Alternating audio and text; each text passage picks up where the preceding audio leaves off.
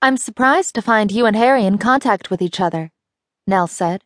Will held his snifter to his nose for a moment to savor the cognac's aroma, but he didn't sip it. I got back in town six days ago. Friday morning. Took a room at the Revere House, stuffed myself on oysters, and then I strolled on down to Colonnade Row. I sat on a bench just inside the common, across from my parents' house, and waited for you to step outside. She didn't bother asking him why he didn't just walk up to the front door and knock.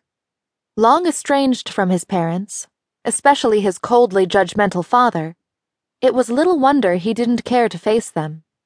I was on my sixth cigarette, he said, when I finally saw you come out. You weren't alone, though. Ah. Nell was beginning to understand. Gracie. You were laughing, the two of you. You took her by the hand and ran across the street and into the park. She had a little toy sailboat with her.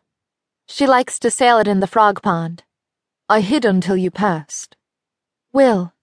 She's a pretty little thing. You should have. No, Nell, he said gravely. I shouldn't have. Wouldn't you like to finally meet her? I mean, really meet her. Face to face? You're her father. A father who makes his living playing cards and can't go four hours without a syringe full of morphine. She'd wondered whether he was still addicted. It's still just morphine, then? she asked. You haven't gone back to. The pipe? He shook his head. No, I've managed to steer clear of all that. Opium, it's too seductive, too mesmerizing. It consumes me.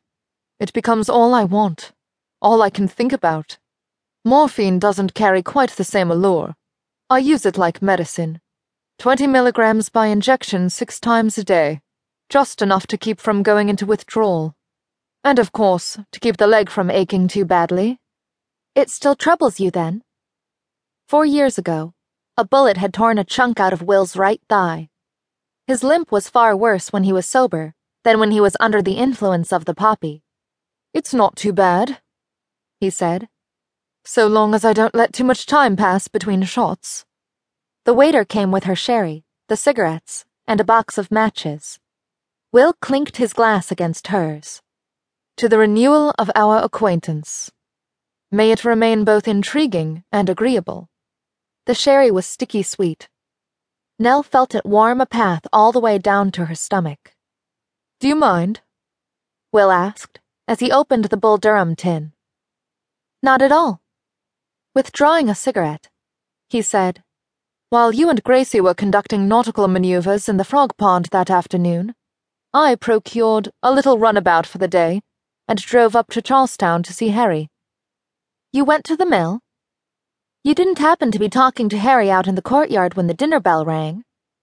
He stilled, the lit match in one hand, the cigarette in the other. Were you there? No, not on Friday. I was there yesterday to look into a certain matter for your mother. A mill girl who's disappeared. And some of the mill workers mentioned having seen your brother talking to a man last Friday who matched your description. I swear I thought they was gonna swoon dead away. You should have seen Harry's face when his secretary announced me. Will lit the cigarette, blew a stream of smoke away from her. We hadn't seen each other in, what, almost five years? Why did you seek him out? She almost said, Why on earth? Will settled back in his chair, crossed his long legs, studied the cognac in his glass.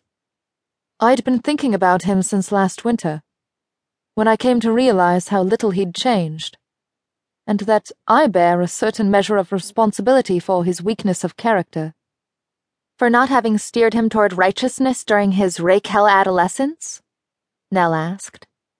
Will's self flagellation over the issue was familiar territory. Your mother told me there was little you could have done, with you two being six years apart in age, and Harry so resistant to accepting guidance.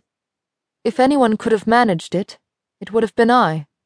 We were fundamentally alike, Harry and I, both drawn to sin like crows to carrion